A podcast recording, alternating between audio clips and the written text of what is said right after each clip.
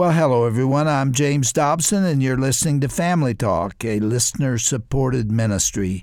In fact, thank you so much for being part of that support for James Dobson Family Institute.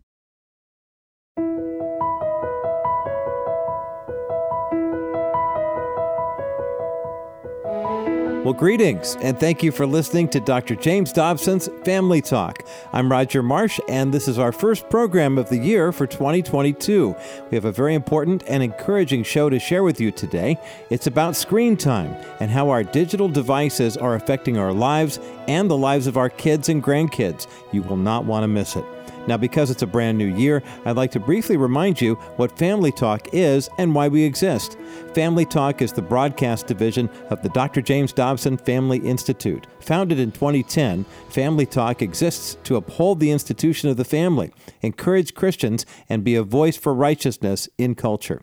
In 2017, as a response to our growing ministry, the Dr. James Dobson Family Institute was created. To find out all about the JDFI, Family Talk, and our other resources and ministry activity, visit drjamesdobson.org. That's drjamesdobson.org. Or call us at 877 732 6825.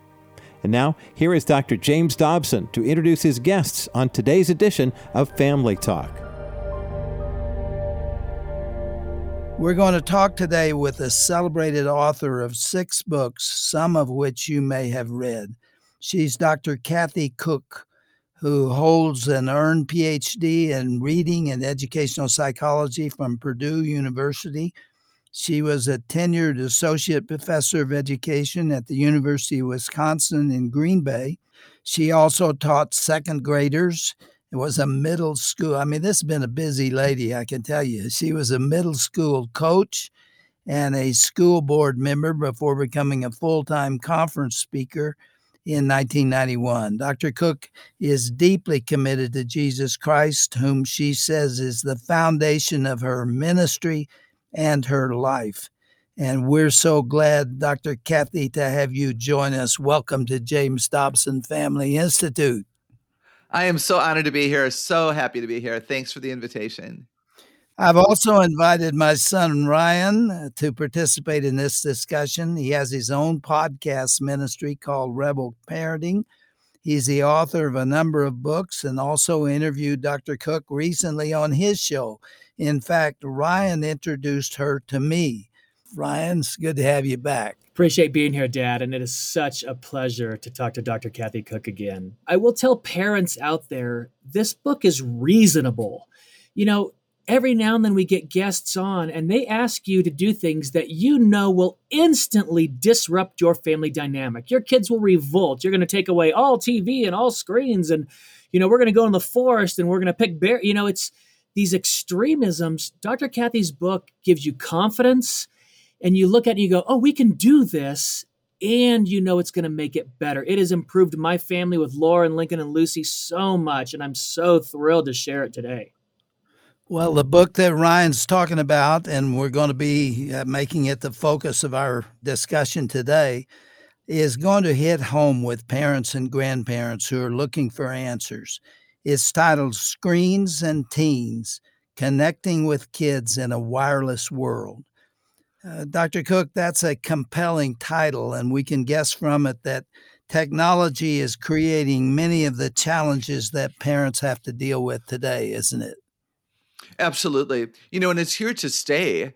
And we can use it for really good and wonderful ways, or it can be disruptive and discouraging and create depression and a disconnection. I love that we put the word connect in the title because that's what families ought to be doing. Well, I want to work my way through this book. It's so important that I want to ask a lot of questions that you dealt with in this book so people will have a flavor for it. And uh, I don't say that about every book that is discussed here in our on our broadcast, but there's something here for everybody who's raising children, especially teens. Let's uh, begin with this. Many teens, uh, perhaps the majority of them, are obsessed with today's technology. You say that in the book, describe it for us here. Right. It's disappointing, isn't it? That they're asking technology to meet needs for them that God can meet for them and that their parents ought to be meeting for them. Um, you know, they're desperate for connection, belonging, popularity, uh, security, and they expect technology to do that for them. They look at the number of likes, they look at the number of comments, they look at how many views a video that they've posted has received Eh, no, it's it's dangerous, and we we can stop it in a realistic way so that they don't feel horrifically judged and unable to continue on in the life that they're leading. The, the obsession that I talked about can be very dangerous, can't it? It really has implications for many things in the life of a teenager. Absolutely. You know, Dr. Dobson, I wrote the book because parents came to me and said, Kathy, why are our younger children so hard to raise? You know, they had had two that they've maybe launched well or two into their teenage years. And they're like, why? I would have thought that the third and fourth kid would be easy. You know, why is it so hard? And the factor that had changed in the culture was the influence of technology. The, and it's changing brain development. It's causing kids to think that everything should be about them, everything should be quick, everything should be easy. Um, it, you know, they believe that they're the center of their own universe as they watch the like factor occur. They can, you know, Photoshop out of pictures the people that they wish had not attended the party and Photoshop in people who weren't there that they wish had attended just so that they would look cool on a post that somebody might look at. It's a very, very damaging thing because it's not real. Letting screen time run amuck in your home can lead to depression. Many people don't know that, that those are connected, and it sometimes is linked to suicide. That's a shocking thought we can begin with. Uh, you talked about that. Absolutely. The brain development and the heart development. You know, what I think has changed for a lot of children and teens, and even adults, if we're honest, is that our heart has been changed by the influence of technology. Again, you know, patience is a fruit of the spirit. All of us should be able to be patient, but the click of the mouse, the GPS, the instant access to music, the the binge watching of shows, causes us to think again that we can create our perfect little bubble world. We don't have to deal with anything that's sad. We click out of games we might lose. That's how weak we are. And so mm. kids are not, they're able to escape the trauma, if you will, but they're going to a different kind of trauma. Sure. And it negatively influences, again, you know, their relationships and their heart. And I think their expectations for how the world is supposed to work. And then they don't know how to deal with disappointment. They fall into the device, the very thing that discourages them is where they turn to when they're discouraged. Frankly, Doc, we're letting that happen.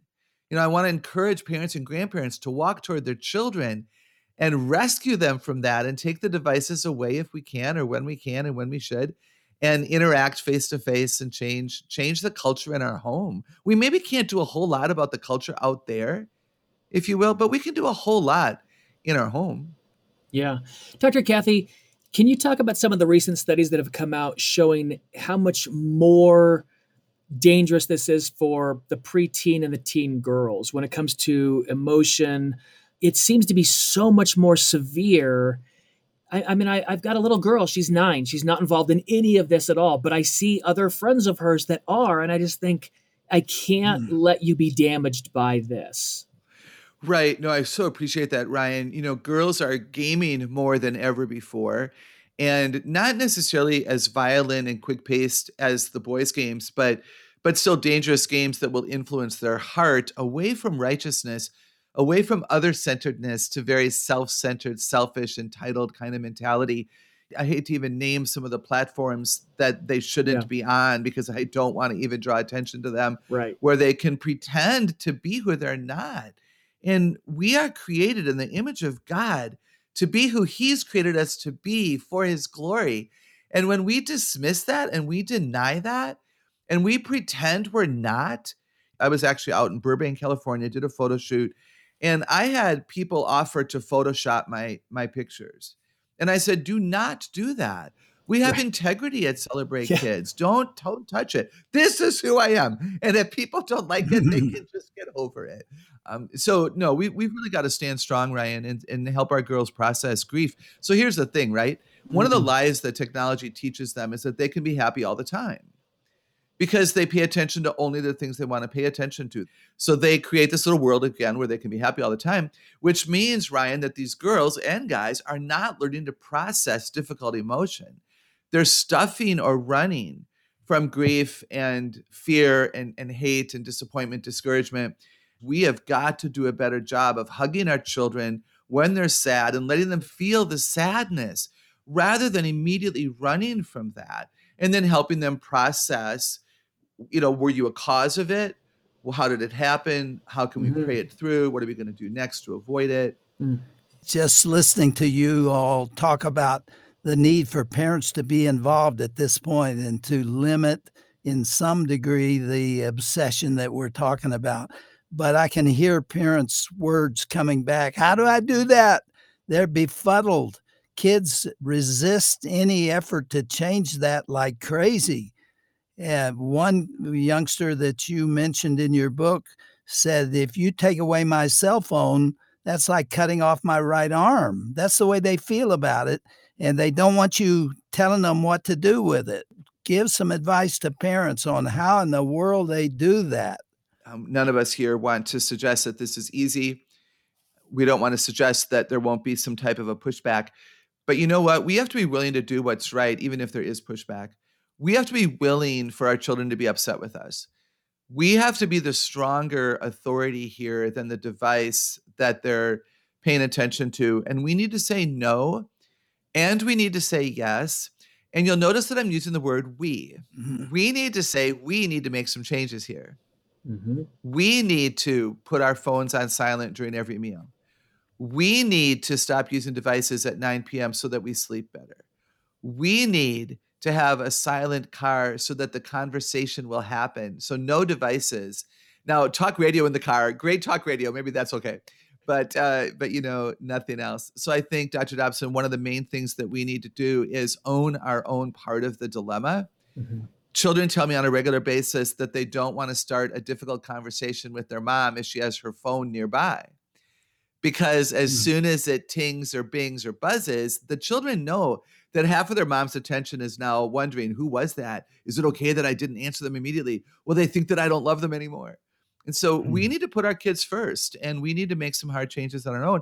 And when our kids see that we have sacrificed for them and we've put them first, it's so much easier for them to walk with us because we're supposed to be the leaders. Yeah we as parents escape into the screen as well. Uh, you know, when I am feeling anxious or sad or depressed, and I pull up a game and I click a few things away and I I erase a few blocks on a screen, I feel better. And it's taken my personal growth with a therapist to learn how to process my emotions better, to get off my screen that then allows me to be there for my kids when they want to process their emotions, when they want to talk. I have a greater capacity to speak to them, to communicate with them, to feel with them, to have empathy because I've done that personal growth work. We all have our escape. I was raised with jigsaw puzzles, so I have a jigsaw puzzle app on my phone. And if I don't want to finish my book, it's very easy to do a jigsaw puzzle you know and so we're we're all being you know human here. You know what's interesting? The personal computer was invented 40 years ago and the world wide web 28 years ago and the iphone 14 years ago. So people who are 14 and older 28 and older 40 and younger we've all been affected by this. And our brain was more developed when we began to use technology so it doesn't have the same addictive pull as it does on younger people. Young parents you know let's just be honest we're overwhelmed yeah. It these are difficult days and and it's very easy to to question you know where is god in this? And yet oh he would be so glorified if we would turn to the word in our time of need and if we would silent our confusion through prayer by ourselves and certainly with the spouse and with our children. I think that that those are some keys. You know and, and let me add this before I, I kick it back to one of you. Dr. Dobson i'd love to tell young parents it's not your fault you bought your children a device. You don't need to be feeling guilty about this. It is what it is. No parent who gave a child access to a device expected them to become rebellious and self centered and impatient and argumentative. And so what we need to do is though own it and we say to our children, you know, it's not your fault. It's not my fault. I'm not a mean mommy. You're not a bad kid, but it is what it is. Give me back my phone. You know, and if if I've paid for it, it's my phone. So part of it is how do we even give it to a child? It's on loan, right? And you earn the right to use it, whether that be social media, texting, you know, gaming. So you you actually tell the child when you uh, hand a cell phone, we'll say, to him or her, that this is not a gift. You do not own it. I still own it. And if you misuse it, I'll have to take it back. You set it up in the beginning with those ground rules. I believe so because you know if you're paying for it, it is yours and you you know i don't care if it's a free family plan no let the children know and dr dobson i believe it's really important that the children understand that it's their character that earns them the right to use it it's not yeah. chronological age actually spiritual age trumps chronological age that's one of the reasons chronological age people will say when should my kids get a phone well when they need a phone but they get a phone when they their character suggests that they won't be warped by it. That's right. So if they're arguing and complaining and whining and throwing a hissy fit when you take it away because it's 9 p.m., guess what? You just lost the right to use the phone tomorrow. Well, it's my phone. No, it's my phone. And it's your heart, it's your character that will earn it back. So don't ask for it. Every time you ask for it back is actually a demerit. So just show me that you have softened your heart, mm-hmm. that the aggression that we see after you game has dissipated, that the self centeredness that we see when you're on mm-hmm. social media goes away and you pay attention to your younger sister, and kindness shows up as the way that you treat your mom. You show me that, and maybe I'll consider giving you back my phone for a season. Dr. Kathy, how can a parent know when how much is too much? How can they assess it's now time to to step in? I think isolation is something to be very alert to. If kids are choosing to be in their room a lot, or even in the same room with you, but their eyes are down on their device, that's dangerous. They're using the device to soothe. It's become their pacifier or their baby blanket, and it's where they go in a time of need. So watch for that. And then I think arguing is a huge red flag. You know, devices have taught all of us, myself included, that we can have what we want, when we want it, the way we want it. We can be happy all the time because we X out of games we might lose so we tend to um, argue and debate with even our parents who are supposed to be our authority. You know, mom is kind enough to serve, you know, Cheerios and we want waffles, or dad is grilling steak and we want chicken, or we'd rather, you know, do our math and we've been asked to do our English. So if kids are pushing back and never quick to be agreeable, you know, first time obedience, Dr. Dobson, is something you've talked about for your entire ministry. And it's it, kids are capable of that. So we have to watch for the disobedience, watch for the arguing. We need to call sin sin, and we need to say, you know, we we all need to take a break here. I, I fear some parents think the answer then is just take the phone away. You know, my kid is arguing too much, and uh, they're isolating, and and they're being difficult. And so the solution is take the phone away and they're going to behave themselves. I just have to take it away long enough.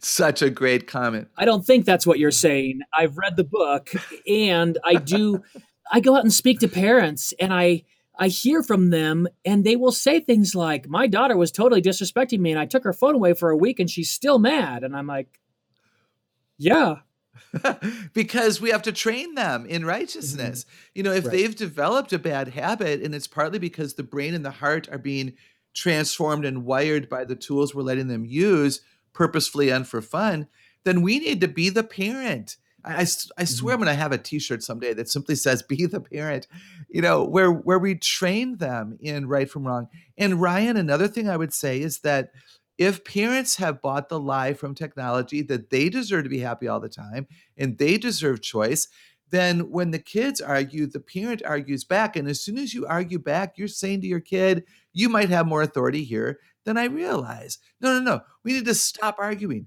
And we need to say the phrase that we teach at Celebrate Kids I love you too much to argue with you. It's my favorite. It's not good for your heart or mine or our relationship. Yep. It is bedtime, but I'm not even tired. It is bedtime. Let me have my device. It's bedtime. We need to stand strong and again say no to the no things and train them and teach them. And you know what, Ryan? One more thing. You know, I, I wish parents would wait and go on devices when their kids are in bed. You know, you can check a website for a football score. You can go to your banking website. You can do your own, you know, recipe research if you want when your children are in bed, but pay full attention to them when they are still awake. So what if we apologized and said, "I'm so sorry that I was unavailable to you. I would love to read that with you. I'd love to finish a checkers game. I'd love to do some research with you about where we could go for Valentine's Day." I think, and on top of that, I apologize because I let you get to this point. I bought the phone. I gave you the phone. I know you're on the phone. I know how long you're on the phone. It tells me every week how long an individual has been on the phone. It's super easy. And I let you get to this point. As a family, we're going to pull back. This is not necessarily your fault. You know, it's I think that's a tough one for young kids. They feel like they're being blamed for something that was technologically designed to addict them and keep them hooked in. There's adults and psychologists working to trap your children in an algorithmic loop so that they never end it. And we have to be the parent to step in and say, this isn't your fault, you know, but we are still the parent and we're going to step in. To address that need, would it be a good idea to set up the ground rules in advance? How much time, how it's going to be used, how it's not going to be used. For example, I think it's a good idea to tell a teenager when you probably already had the phone for many years, but when that occurs, uh, to say we will not bring the cell phone to the dinner table, or when we're with family members, or when it's inappropriate. There's a right time and a wrong time to use it. Let's get that set up in Mm-hmm. advance. You know, the phone has become the modern jackknife. My dad had a Mm. jackknife in his pocket all the time, right? And it was his like security thing. No, we can take that away. And I think it's essential. Dr. Dobson, you're exactly right. That kind of thing is really, really important. I've studied this thing. I know what you say. You said 24% of adolescents report being constantly connected to the internet, and 50% feel addicted to their phones. The kids know it. Mm-hmm. Yeah, that's exactly right. And those percentages would be even higher today. Um, it's a it's a tragic reality. Children who are handed phones by parents sometimes want to keep them busy and happy, and they're being nurtured more by technology than by their own parents.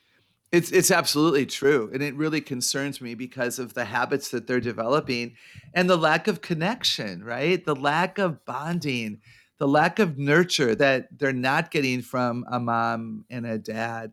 And and I respect busy parents. I respect that there's much going on. I respect their own trauma, their own depressed, anxious state potentially because of what's going on.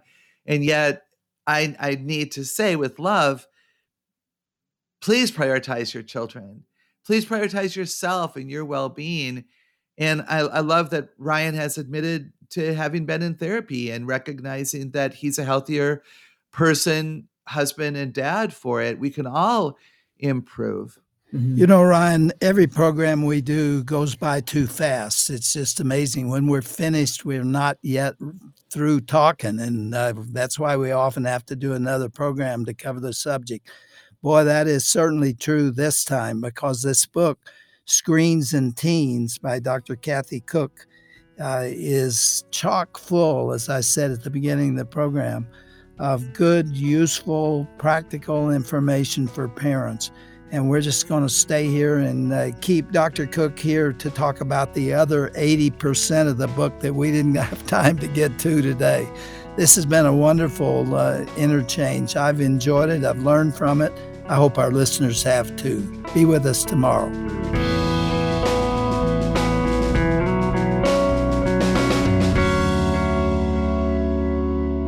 Eye opening and convicting words from Dr. Kathy Koch on today's edition of Family Talk. As Dr. Dobson said, please join us again tomorrow for the conclusion of this important conversation about Dr. Koch's book called Screens and Teens. I can admit that I'm guilty of sometimes spending too much on my own phone.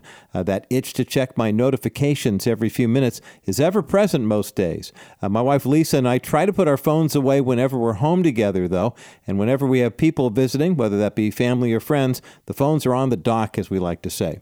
The freedom of just spending time with loved ones, uninterrupted by texts and emails, is something that we guard with jealousy. After all, God created us as humans to be together.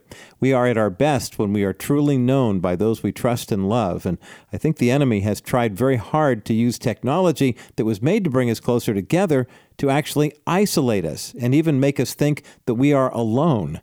Dr. Dobson, Ryan Dobson, and Dr. Kathy Koch will discuss that more on tomorrow's program. Now, to learn more about Dr. Kathy, her ministry, Celebrate Kids, and her book, Screens and Teens, give us a call. You can call us anytime, day or night, seven days a week at 877 732 6825, or visit our website at drjamesdobson.org forward slash broadcast. That's drjamesdobson.org forward slash broadcast. Well, that's all the time we have for today here on this edition of Dr. James Dobson's Family Talk. Be sure to join us again next time to hear the conclusion of Dr. Dobson's conversation with his son, Ryan Dobson, and their guest, Dr. Kathy Koch. I'm Roger Marsh, wishing you a joyful rest of your day and Happy New Year from all of us here at Family Talk.